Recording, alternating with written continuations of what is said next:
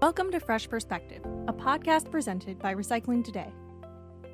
Fresh Perspective features young professionals in the scrap and recycling industry offering insights from the next generation of industry leaders. Guests share their stories of what led them to the scrap industry and new ideas on industry trends. Tune in to hear stories from scrap processors, traders, operators, and more who are starting to lead in this space. Fresh Perspective is beginning an ongoing dialogue with future executives of the industry. Hi, my name is Megan Smalley, and I'm with Recycling Today magazine. Welcome to the Fresh Perspective podcast. I'm here today with Whitney Cox, who is the Diversity, Equity, and Inclusion Program Manager for Portland, Oregon based Schnitzer Steel Industries. Whitney is responsible for managing Schnitzer's diversity, equity, and inclusion strategy, strengthening its culture, and designing processes that sustain the company's diverse workforce.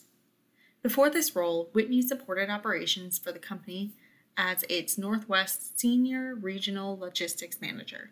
She graduated from the University of Washington with a bachelor's degree in political science and international studies. So, thanks for coming on the show today, Whitney. How are things going? Everything's going pretty good for me here. Thank you. Awesome. Now, Whitney, tell me a little bit about yourself. How did you get into the scrap industry? Where were you working before you came to Schnitzer? Yeah, definitely. So uh, I think I'll start on the personal side. So I am a mother of one. I have a daughter. Her name is Charlotte. She's three years old. Uh, my husband and I have been married since 2015. We went to high school together. We're both from Washington, uh, have spent the majority of our, our lives here. We just love the area. This is where all our family is, and we're both very family focused. So that's been great. Uh, and as you said, I graduated from the University of Washington in 2010. And at the time, with the, my degrees in political science and international studies, I wanted to work for the government. And I was looking at some of the different jobs that might be available there, but there was a huge hiring freeze. Uh, nobody was really hiring for the types of roles that I was interested in. So I continued on with my job in banking in hopes that something would come available uh, in the coming years and, and I could kind of transition. I was doing a lot of traveling down south to visit family because, again, I'm really family focused. And on one of those trips, I actually went to like a neighborhood barbecue that my mom was hosting and I met someone from Schnitzer Steel and we got to talking about you know what Schnitzer does and recycling and just the idea of you know helping the community and the environment uh, through recycling efforts and keeping material out of landfills. And and I just kind of fell in love with that. You know it was similar to what I had wanted to do. I was still you know working towards helping people but just in a different way. Uh, so I applied and that that was kind of the beginning for me. I I started out in logistics. I worked my way up from managing the rail and the barge contracts and doing contract carrier negotiations to a regional logistics position uh, as a manager and then a senior regional logistics manager position. And then within the last year, our diversity, equity, and inclusion department. Uh, and I was thinking about this actually. I hit nine years with the company last week and I I'm still loving it. I I'm so happy with you know what we do. I'm still totally engaged with the idea of you know recycling and helping the environment. Now, eh, you went from banking to logistics in the scrap and recycling industry. What were your initial impressions of both Schnitzer Steel and of the scrap recycling industry? You know, sure, you had a conversation at a barbecue, but was it what you thought it would be? So I will start that, yeah, I, I you know, Schnitzer was technically my first job out of college. I was working full time in banking, and I'm sure many people are aware. You know, I was wearing a full suit every day. I had you know nylons if I wore a skirt. I had high heels. I mean, it was very professional, uh, very quiet. You know, laid back. You're you're inside all the time. So I wasn't really sure what to expect when I when I drove up to Schnitzer for the first time, and I don't know if anyone really understands what goes into recycling unless you're in the field or you do a lot of research. So I was surprised. I I think that you know, I, I drove up to this really big yard and I'm going over a couple potholes because it's a working facility, you know, so there's heavy equipment and trucks running around. It's not just a, you know, a fancy office. Uh, and everything looked like chaos to me. You know, there were big trucks and bigger pieces of equipment and and these huge projection lines and and processing facilities and i didn't understand how any of it integrated together uh, I, I, didn't understand, you know, the, what the end product was. You know, it doesn't look like metal necessarily when it comes out when we're processing everything for recycling, and so it was just kind of a big question mark to me, and I was I was taken off guard a little bit. but the more I learned about recycling and saw that big picture of how everything kind of works together from end to end, uh, the more I saw how important it was and the ultimate objective of of recycling. I, I really understood, you know, what that meant. You know, I mean, Schnitzer's been around since 1906, and we have quite a few facilities. Uh, that's 116 years of recycling, and just last year alone, we recycled 4.7 million metric tons of metal. Uh, and that's just you know one year with one company. I mean, just the idea of all of that staying out of the landfills and being recycled and reprocessed is just is huge. And so I, I just thought, you know, I drove up completely unprepared, not dressed correctly, didn't know what to do. I then went home after that first interview, did a ton of research, trying to Google like what what did I just see today and and figure out what everything was. Um, and and decided to give the job a shot. Uh, and yeah, after learning more and understanding, and, you know, nine years later, it's you know, it looks different to me now. You know, I don't drive down the road next to those big trucks anymore and get scared because they're big. Like I understand how they work and how safe they are and what they're doing when they change lanes. So it's just, yeah, I'm a, I'm a different person. So those early years at Schnitzer, what are some lessons that you learned? Um, and was there anything from your time before coming to the company that really helped you with your career as well? I think there are two lessons that really come to mind for me. Uh, one of my first jobs when I was in college was at Starbucks and my trainer, when I started, was really strict about how they taught me how to do my job at the time. And anytime I'd ask for assistance in making a drink or handling a customer issue or or something on the till, uh, no matter how long the line was, the first thing they would say to me is, "Where can you look that up?" it wasn't necessarily the answer I wanted, you know, and it could be frustrating because if you're busy, you you want the quick fix sometimes uh, but it was it was the right answer. You know it taught me how to research things for myself. And as i got older and continued through school and into other jobs i realized that by teaching me to use the information and the resources available rather than you know me leaning on asking someone every time i had a question i became a more skilled problem solver. And that is definitely something i was able to take into this job especially not fully understanding the industry. You know, I, it was more I had good skills that would fit with the role, but not necessarily the knowledge on what the role was. So there was a lot of learning at the front. Uh, and then I can't peg down, you know, where I learned that second lesson, uh, but it is one I also oft, often use. Uh, and that's just that you don't get anything if you don't ask for it. And, and the worst someone can do is say no.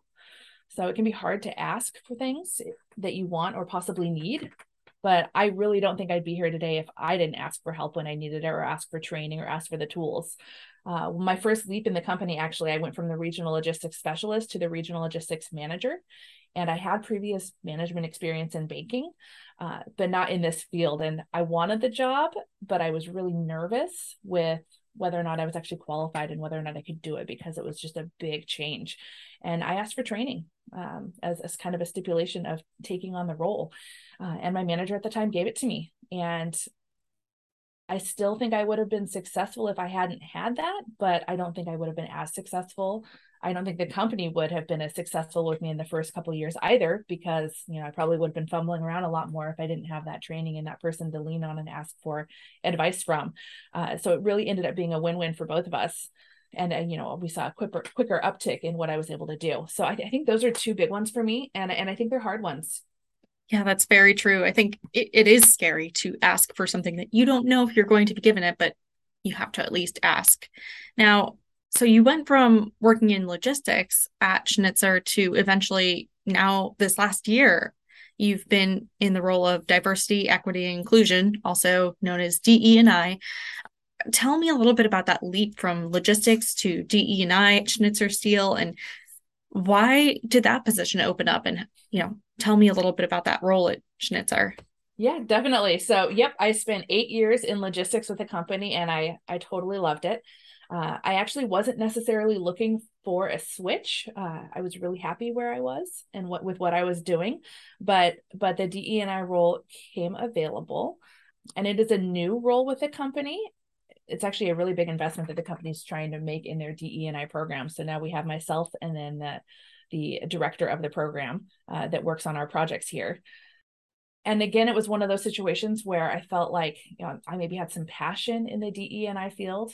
When the role first came available, I was on the women at Shin, which is one of our employee resource groups. I was on the board for that group and I was putting together a lot of projects. And, you know, in my free time, I do a lot of training and work in the community. And, and so I, that passion of, again, helping people and and bringing people up was definitely there for me, but I didn't necessarily feel like I had the solid DE and I skills.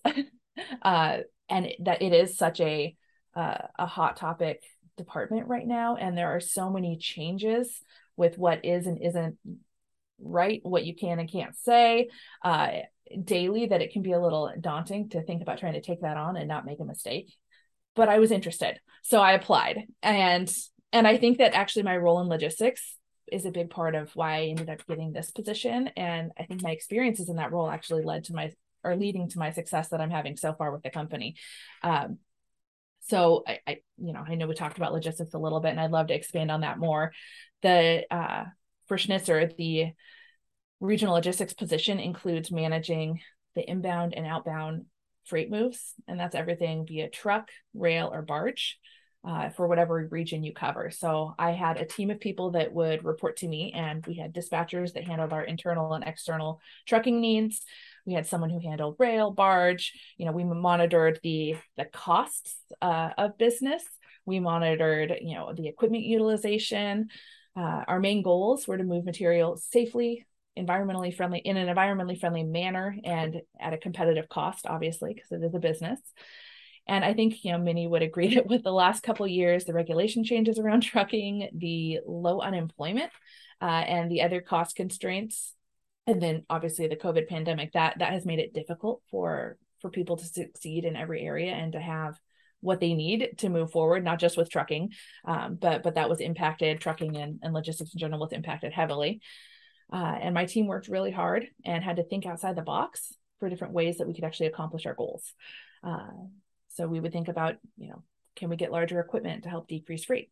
Can we review the shipping lanes and see if there's ways we can, you know, bring different loads together. Again so we're moving more for less. Uh, yeah, are there different ways we can revamp the responsibility of the people in the team? So we're streamlining some of the work and getting more done. So we put a lot of thought into what we could do to be more efficient. Um, and that you know thinking on your feet promoting change those are things that i enjoy doing. And those are skills i think that really tie into the DE&I department and this new role as a DE&I program manager and i think you know when you talk about what the day-to-day includes it's still changing i think it's going to probably in this type of role it's changing constantly and it probably will for quite some time because it's really dependent on what our employees uh, want what is happening in the world you know there is more of a, a look at the political there's more of a look at the changing culture and how that impacts employees. Uh, but for now, you know, I really focus on our employee resource groups. We currently have six of them. I spend a lot of time working with our different regional directors. A lot of our regions have goals around diversity, equity, and inclusion or programs that they're trying to roll out. So I spend a lot of time with those people uh, assisting or helping build out programs for their teams. Uh, we have you know this annual company training that we're rolling out around culture topics now and so I, am building those and helping roll out those trainings through the company um, and then we have some external focus areas. So we participate in various different groups to stay up up to date on what's going on in the DE&I space. And so I participate in those events go to those conferences. You know there's just there's just a little bit it's a little different every single day but ultimately i think at the end of the day my focus is spending time on things that can increase our employee engagement and make Schnitzer a place where more people want to work. So, Whitney, in recent years, DE&I has become pretty important for businesses, making sure you have diverse workforce and considering DE&I in the communities in which company works as well. How long has DE&I been a department at Schnitzer?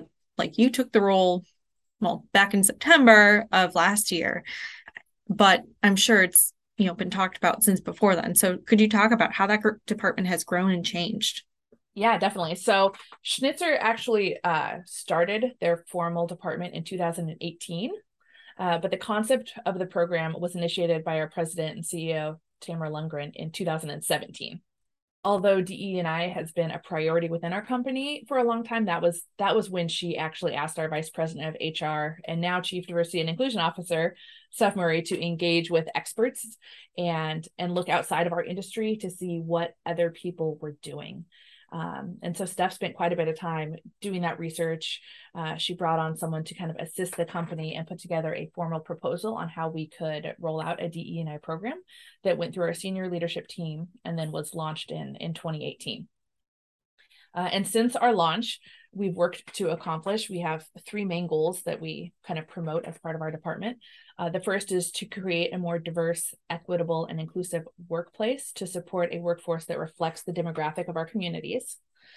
The second is to foster a culture rooted in pride for our important work. And then the third is to sustain fair procedures and practices for everyone. So, with that, you know, and as a way to kind of to reach those goals, we have become signatories with CEO Action, which is the largest CEO driven business commitment to advance diversity and inclusion in the workplace.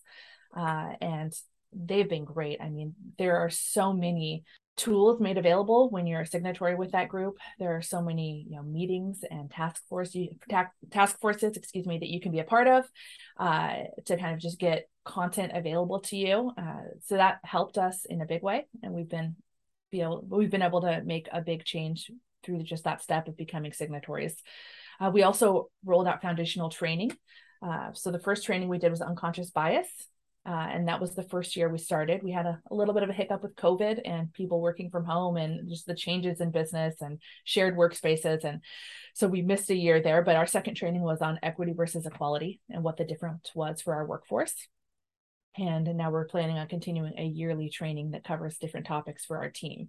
And those are also required trainings for any new hires that we bring on so we can make sure that anyone coming into the company is starting out with the same base knowledge and expectations as our existing employees. Uh, and then we also have supported initiation of employee resource groups that are employee led and driven. In our first year, we had one group. We actually started with our veterans ERG. And since then, we're now actually up to six groups. So we have the veterans group, a pride group, Hispanic Employee Resource Group.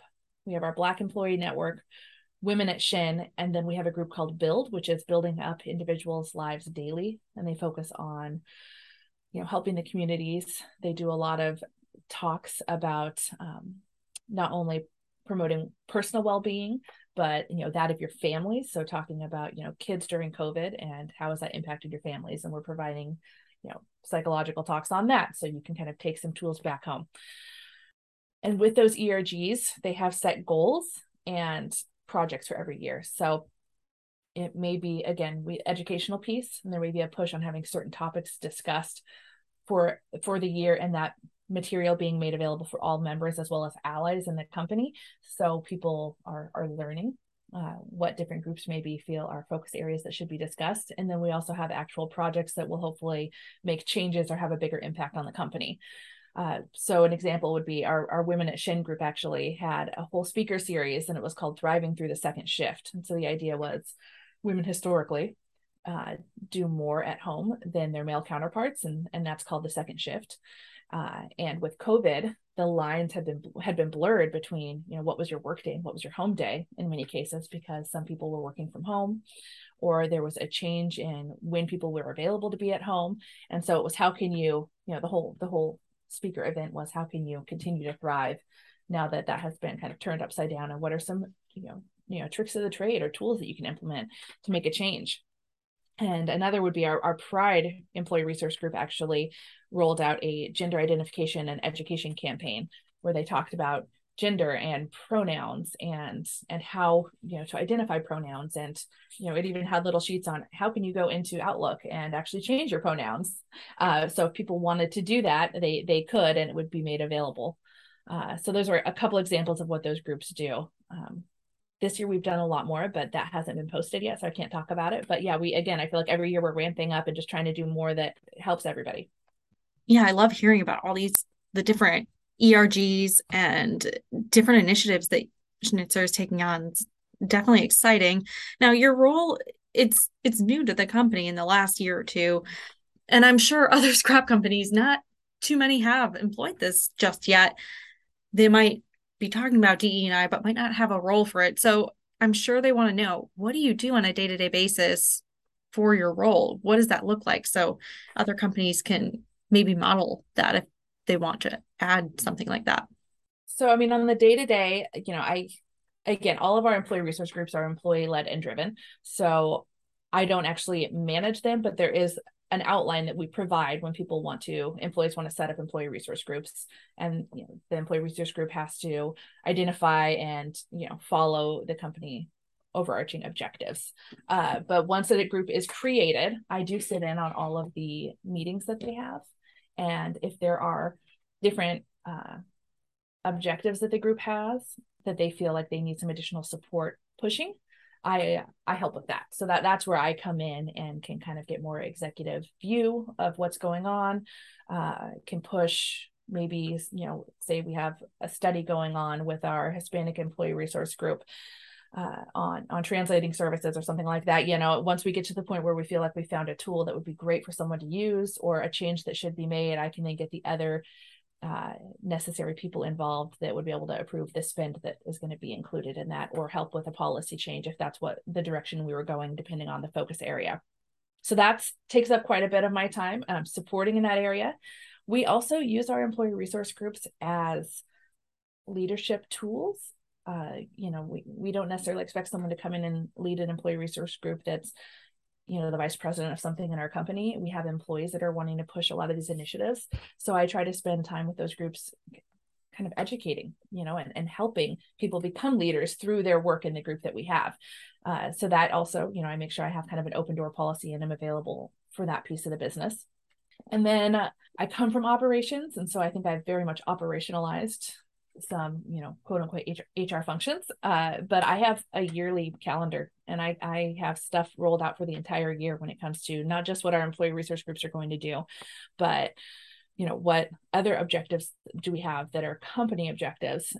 And when are they going to land and how far in advance do I need to start preparing for this? And um you know should I have other meetings to get buy-in on topics? Because again you know it's not everything that I want to push out is necessarily mandatory to start. A lot of what we're doing is piloting different types of programs or different tools or different opportunities that could make an impact.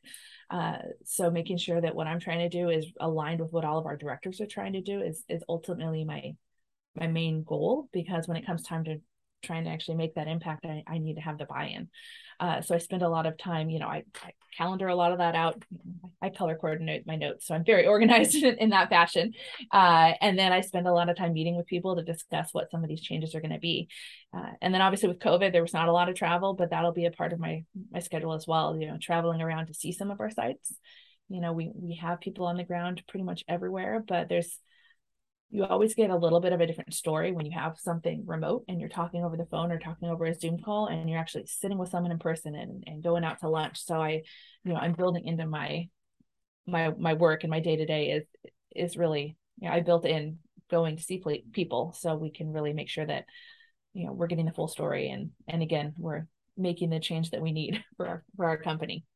So Whitney, tell me a little bit more about the ERGs at Schnitzer.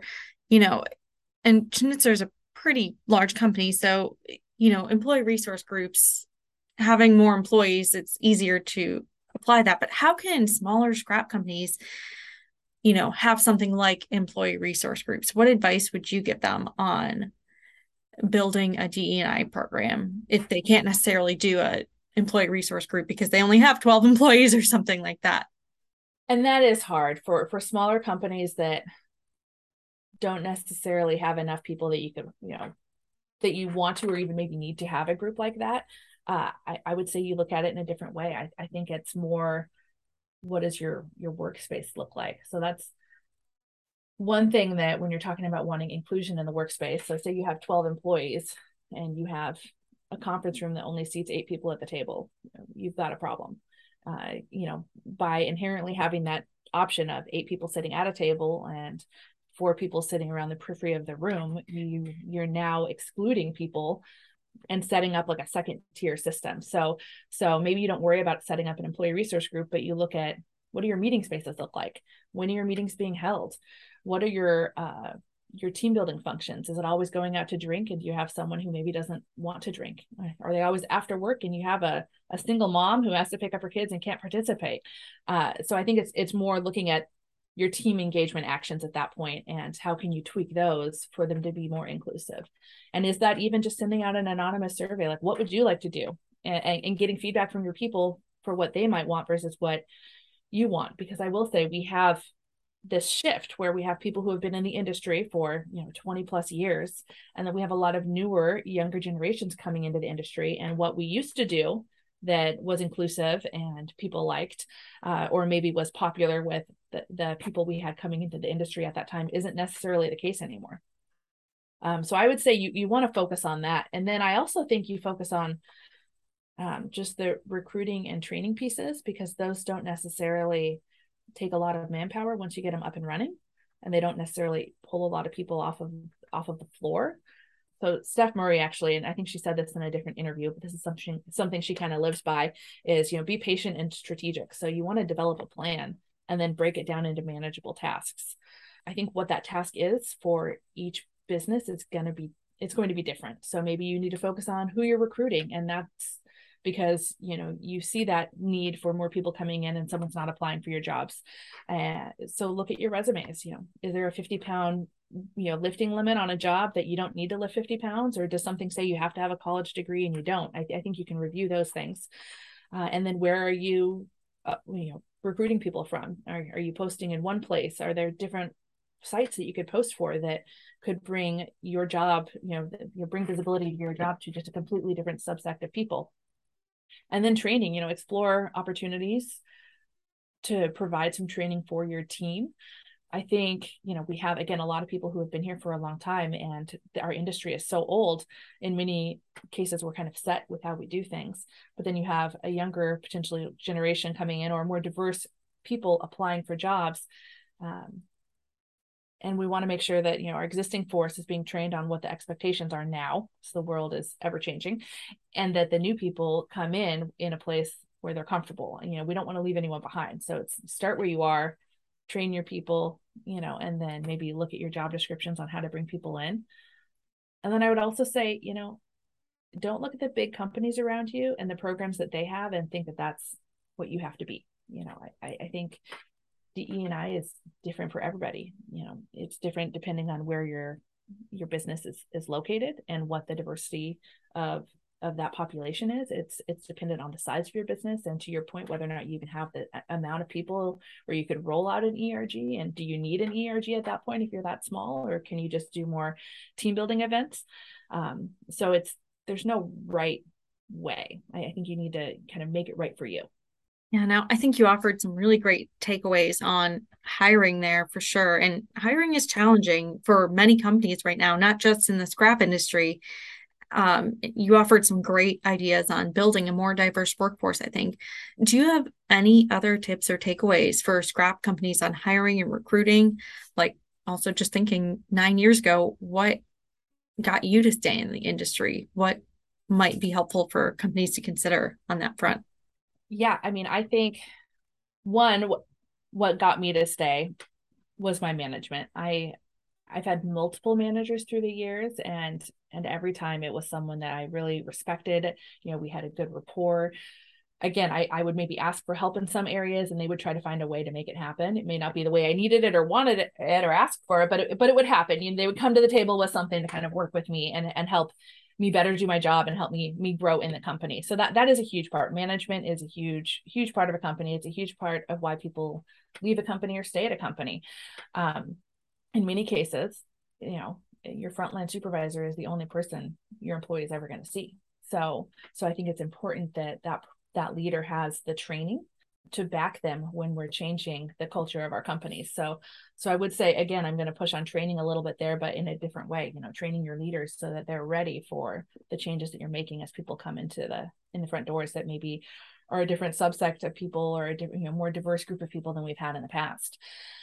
And then I think you know, there's some low-hanging fruit that a lot of us, you know, might be missing when it comes to getting people in our door and getting people to apply for our jobs. And that's you know how inclusive is the language in your job descriptions? Does everything say he and can you make it a they? Um, so so women would feel more inclined to apply.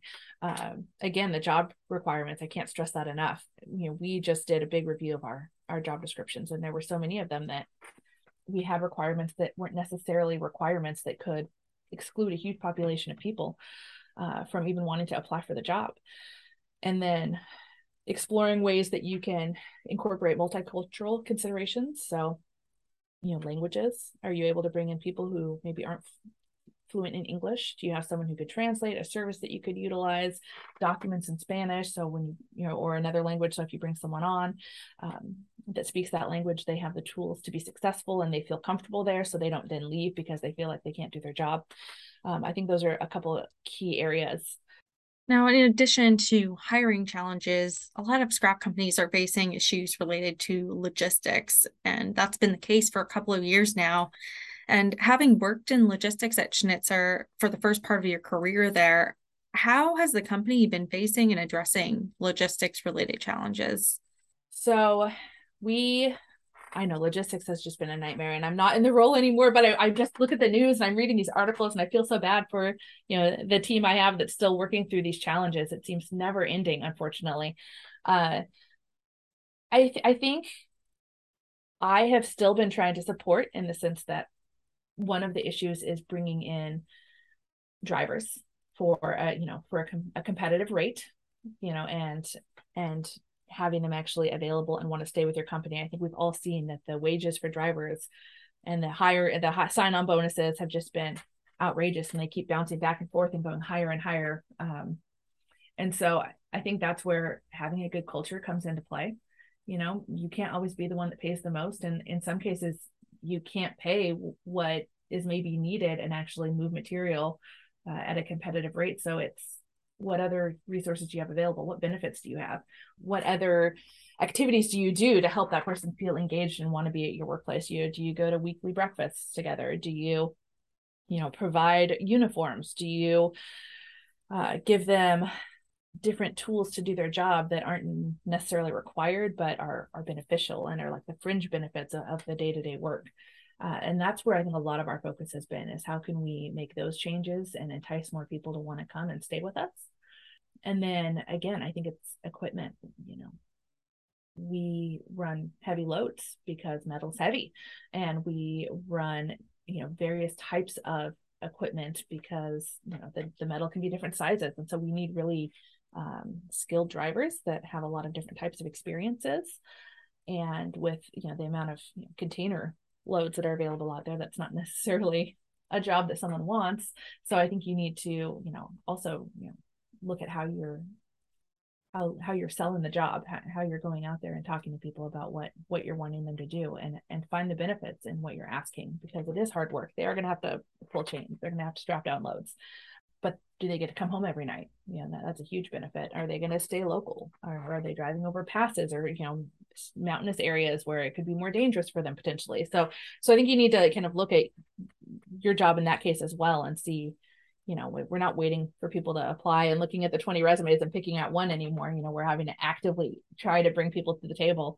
Um, so we need to look at how we're selling it a little bit and and really push the benefits for people to see what what we have that we're offering now whitney as a final question here i want to go back to the diversity issue and we talked a lot on how schnitzer is addressing it and a little bit about what smaller companies can do related to this but you know, based on research you've done and the company has done, how would you say has the scrap industry done related to DE&I? How would you grade it? And then how has it improved over the last few years? And what needs the most improvement?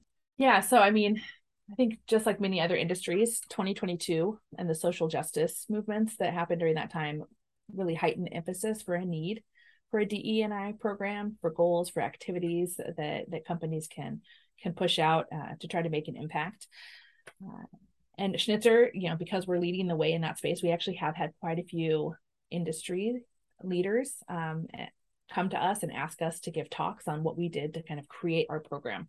So, I mean, internally, Northeast Recycling Council asked us to um, ask our CEO Tamara and uh, staff to come and provide a talk to them on on how we rolled out our DE&I program, why we did it, what the thoughts were behind it. Uh, we've done various interviews, you know, with publications such as yourself on diversity and, and why it's important. And then we've even gone to the school level. So um, we did a talk at Penn State with their engineering program.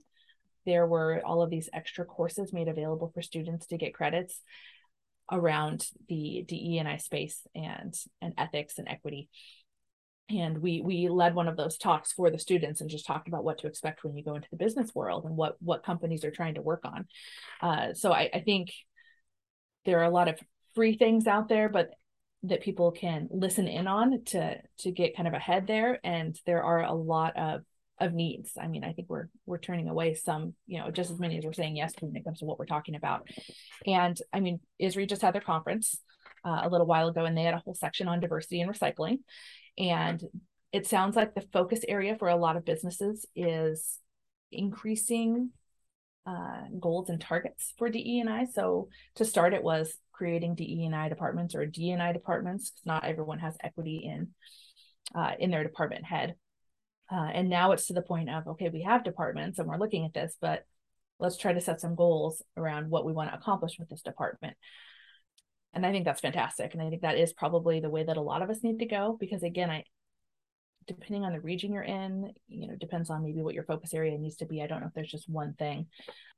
And then there also have been discussions about, you know, programs becoming more robust.